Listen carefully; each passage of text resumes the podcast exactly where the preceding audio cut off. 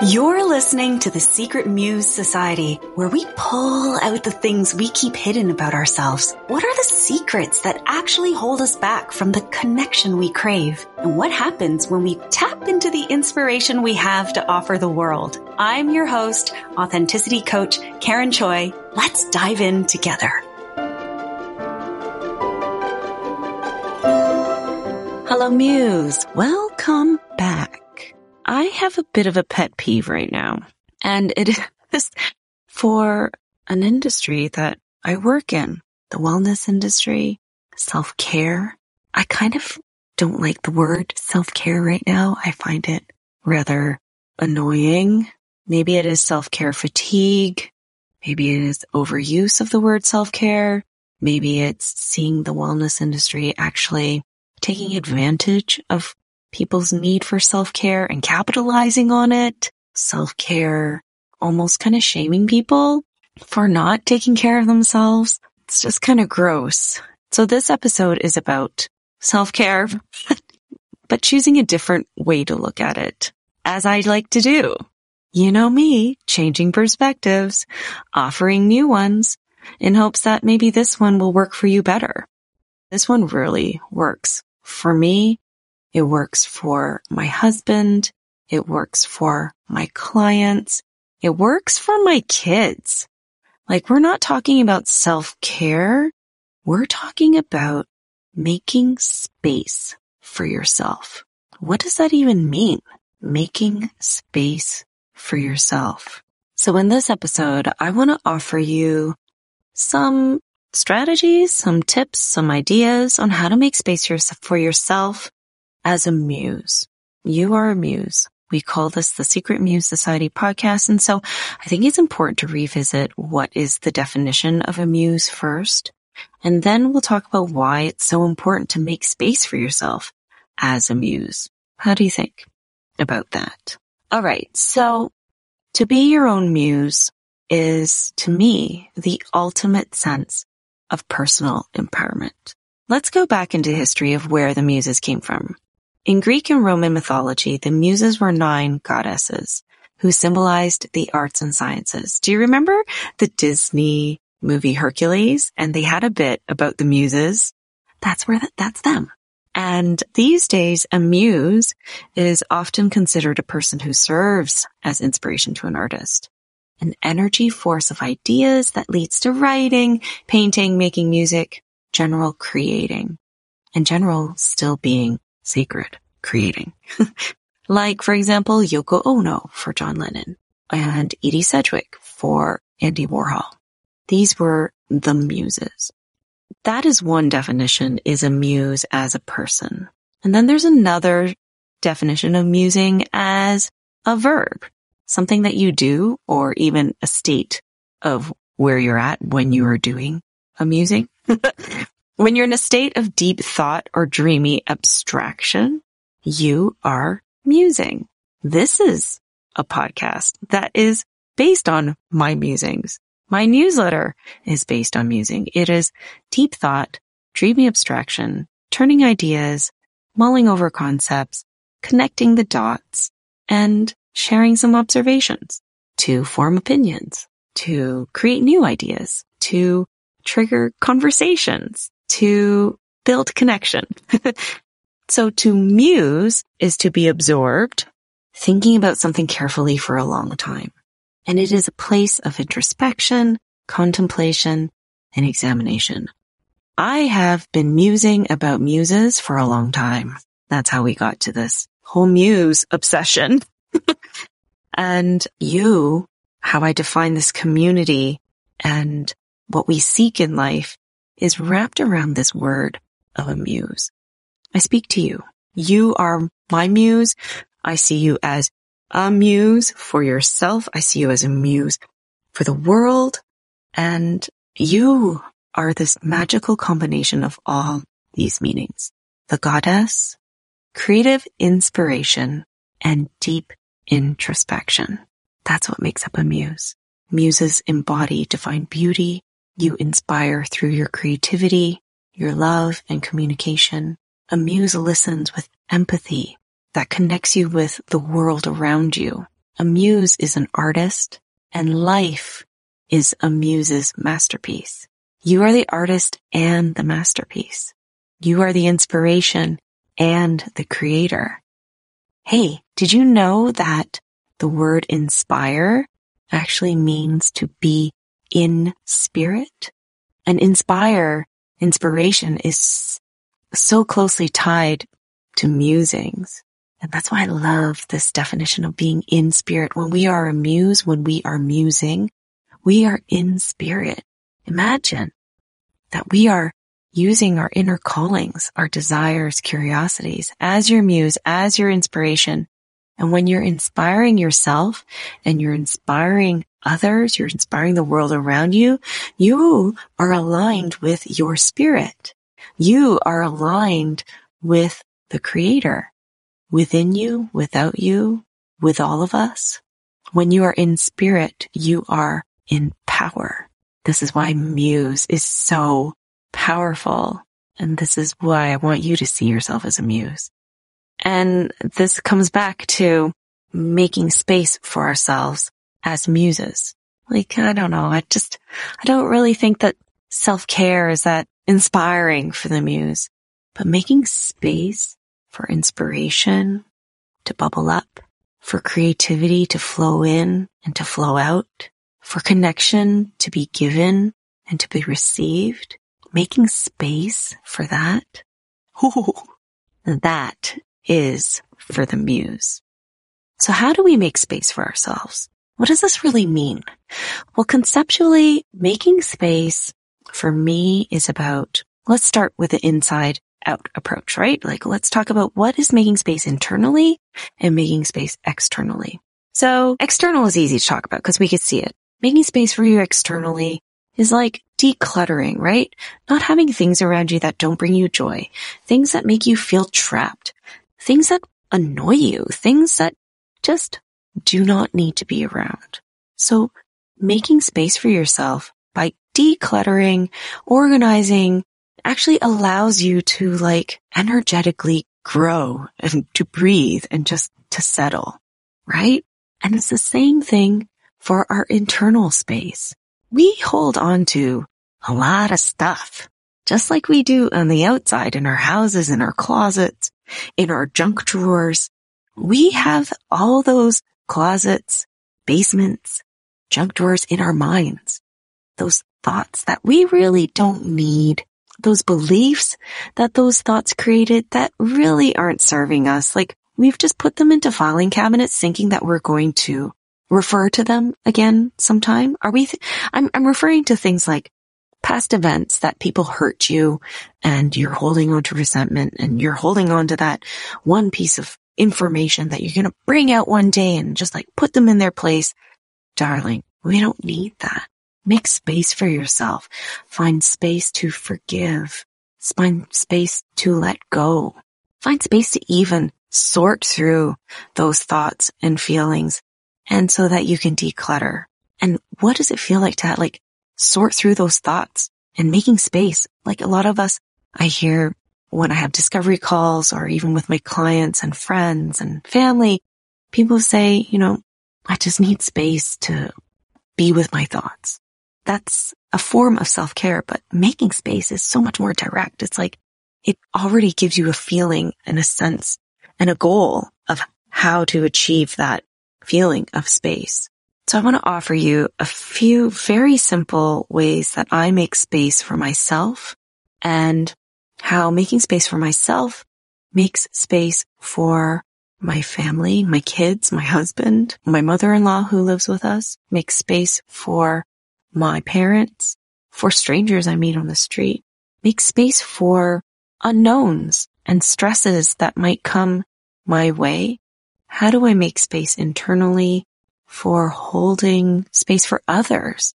Those big emotions, those really deep, hard feelings, those complicated webs of thoughts, making space for solving problems, making space for putting the puzzle pieces together making space for dreams to come true, all that space to come alive.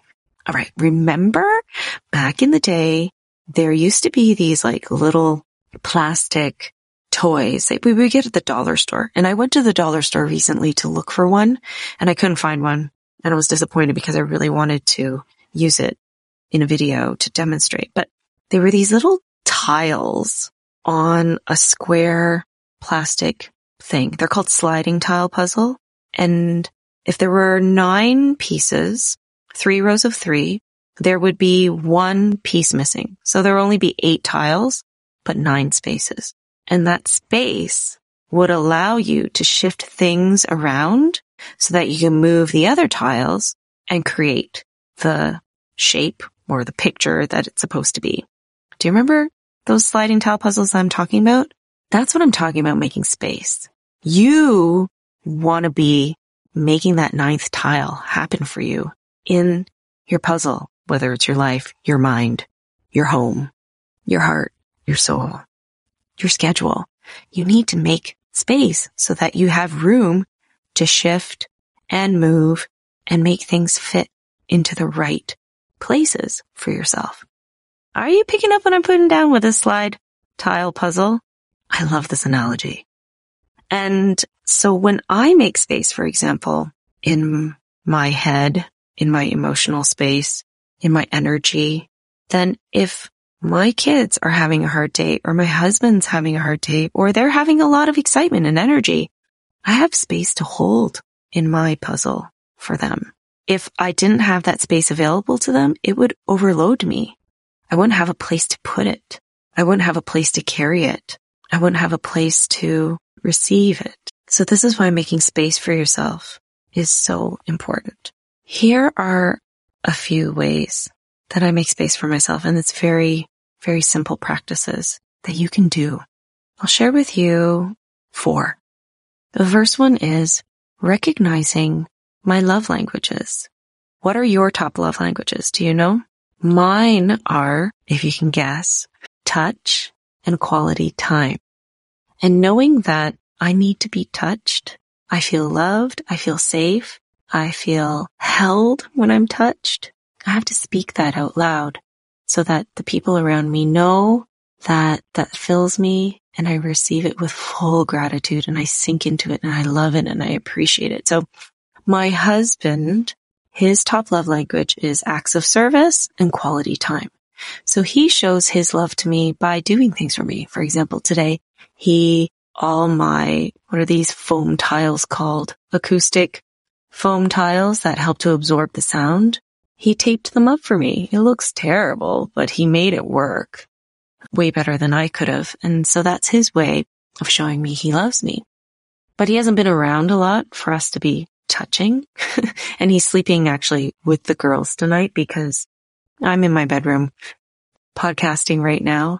So we haven't really had a lot of touch time in terms of snuggling or hugging or just being beside each other because we're both quite busy. And also touch just isn't his love language. That's just not how he shows it. He's not a snuggly person. But you know who loves to snuggle?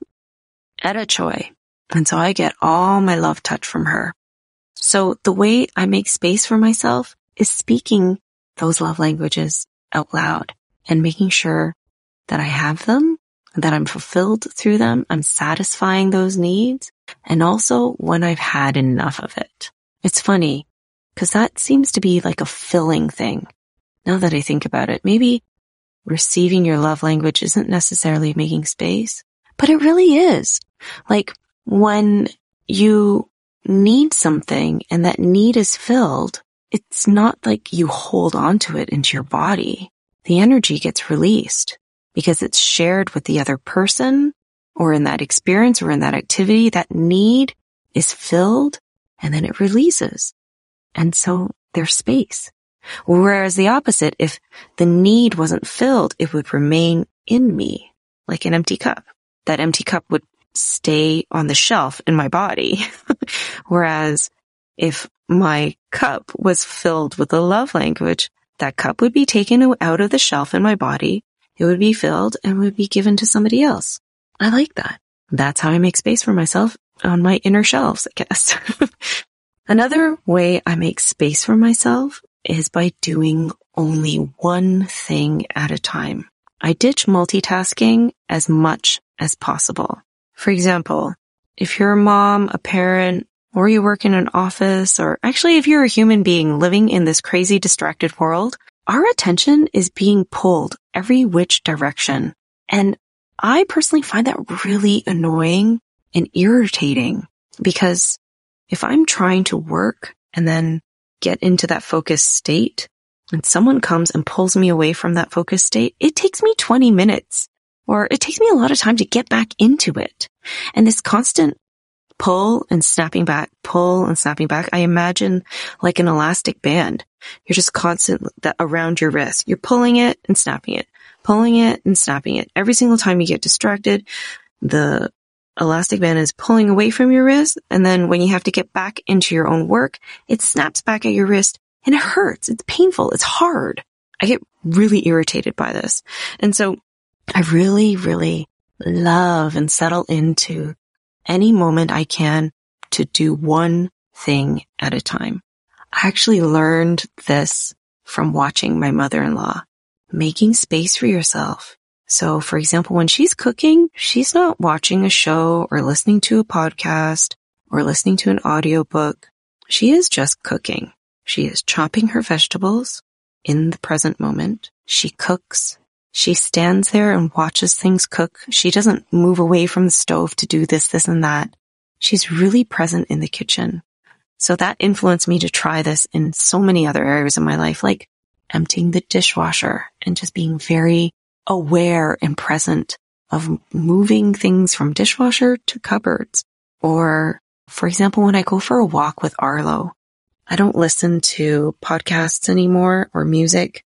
I'm really enjoying just being in tune and open to what's happening outside.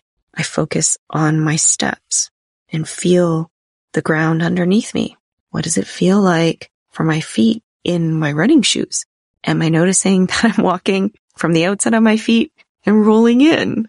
Am I walking a lot on my heels or am I putting more pressure on the balls of my feet? Like I'm really noticing. Actually, the Buddhist monk Thich Nhat Hanh. He has a walking meditation practice. And so I've been kind of emulating that.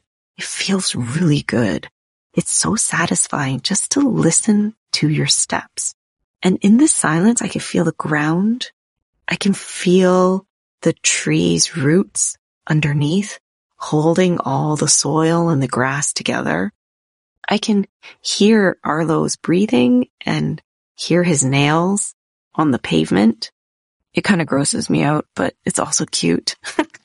I look down and I notice details like bugs or water drops. I listen to the birds chirping in the trees. I tune into the city noise, not just immediately around me, but try to zone out to the city streets. And I look up at the reach of trees and looking at the change of the sky. I feel the sunshine on my face all these really simple one activity, one thing at a time in the present moment gives me so much mental space and opens up so much emotional space too. Sometimes I find that I am overcome and I, I sigh or I cry or I smile. And much like the love language, right? You pull out a cup from your inner shelf, you fill it, and then you're able to give it to somebody else. It just makes me feel very connected to my body, the planet, the universe, to God, to our collective humanity when I can do very mundane, simple things in silence with awareness, observing my own thoughts and my feelings, the sensations in my body to be open to receiving creative ideas. I really love that practice of making space. The third one is letting myself space out. And maybe that's what spacing out actually means. Creating space within yourself and within your mind. And I guess this really kind of ties in with the doing one thing at a time, but allowing myself to space out and just like daydream and not have to think about something in particular. Just think about nothing. I don't know if that came from practicing meditation. Sometimes meditation is actually really hard for me to close my eyes and stay still, but I could sit down on the couch with a tea in my hand and just sit there and daydream and space out and not think about anything except for the hot, the hot cup of tea that I'm holding and sipping it. So I guess maybe that kind of ties back to doing one thing at a time and letting yourself space out. But this one, it's letting go of awareness. Actually, it's letting go of mindfulness. It's just being. It's an ultimate state of rest for me. And then my final piece of, I guess, advice or an idea, giving your, making yourself some space is one thing that I do is I get my thoughts and feelings out either by journaling. I do morning pages where you write long form, freehand, three pages. That's the goal. You just fill three pages with whatever is going on in your head.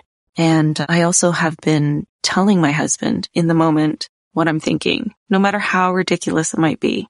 I can't think of an example right now. Oh yeah, I can. I could tell him the other day, I told him, and it still feels like a dirty secret, but we were talking about our dreams and what we're working towards. And I said, when I was a kid, I wanted to be famous. And I told him in that moment, I feel kind of ashamed for wanting to be famous. Is that egotistical? Is that weird? Is that, can that be me? And so I just tell him these random thoughts that I have or thoughts of, here's an embarrassing one. I sometimes have very body dysmorphic thoughts. When I look in the mirror, I don't see what he sees. And I tell him out loud what I see. And he's like, no, Karen, that is not, that's not you. And, and just by saying it out loud, make space within me because I don't have to hold those sentences. I don't have to hold those words. I don't have to hold those thoughts and feelings in my body. I can let them go by telling him. And he doesn't hold on to them either. He just receives them and throws them away, right? Like they don't, they don't really mean that much.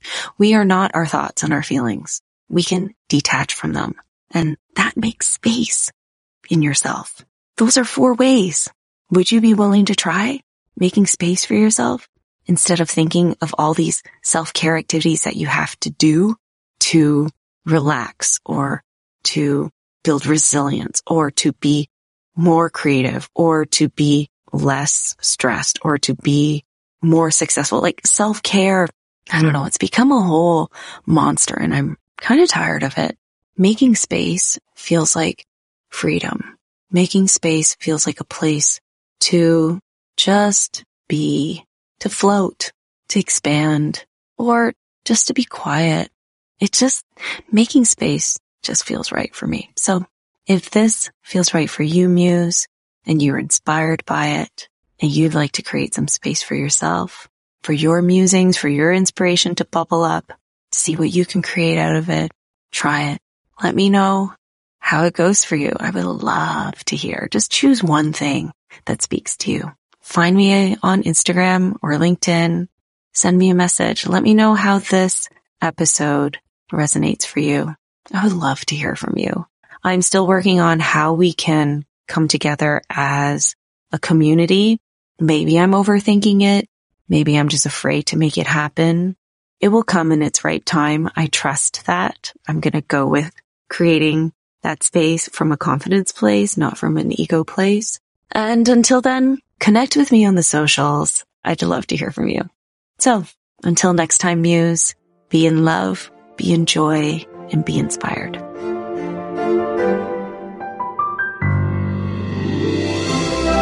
Thank you for listening to the Secret Muse Society. Don't forget to subscribe to this podcast so you never miss an episode. And if you haven't yet, please go to Apple Podcasts to rate and review this podcast so other modern muses like you can find us too. I invite you to continue the conversation and connect with me on Instagram at karenchoi.co. Join me next week for more secrets inspired by you. I'm Karen Choi. Until next time, stay gold.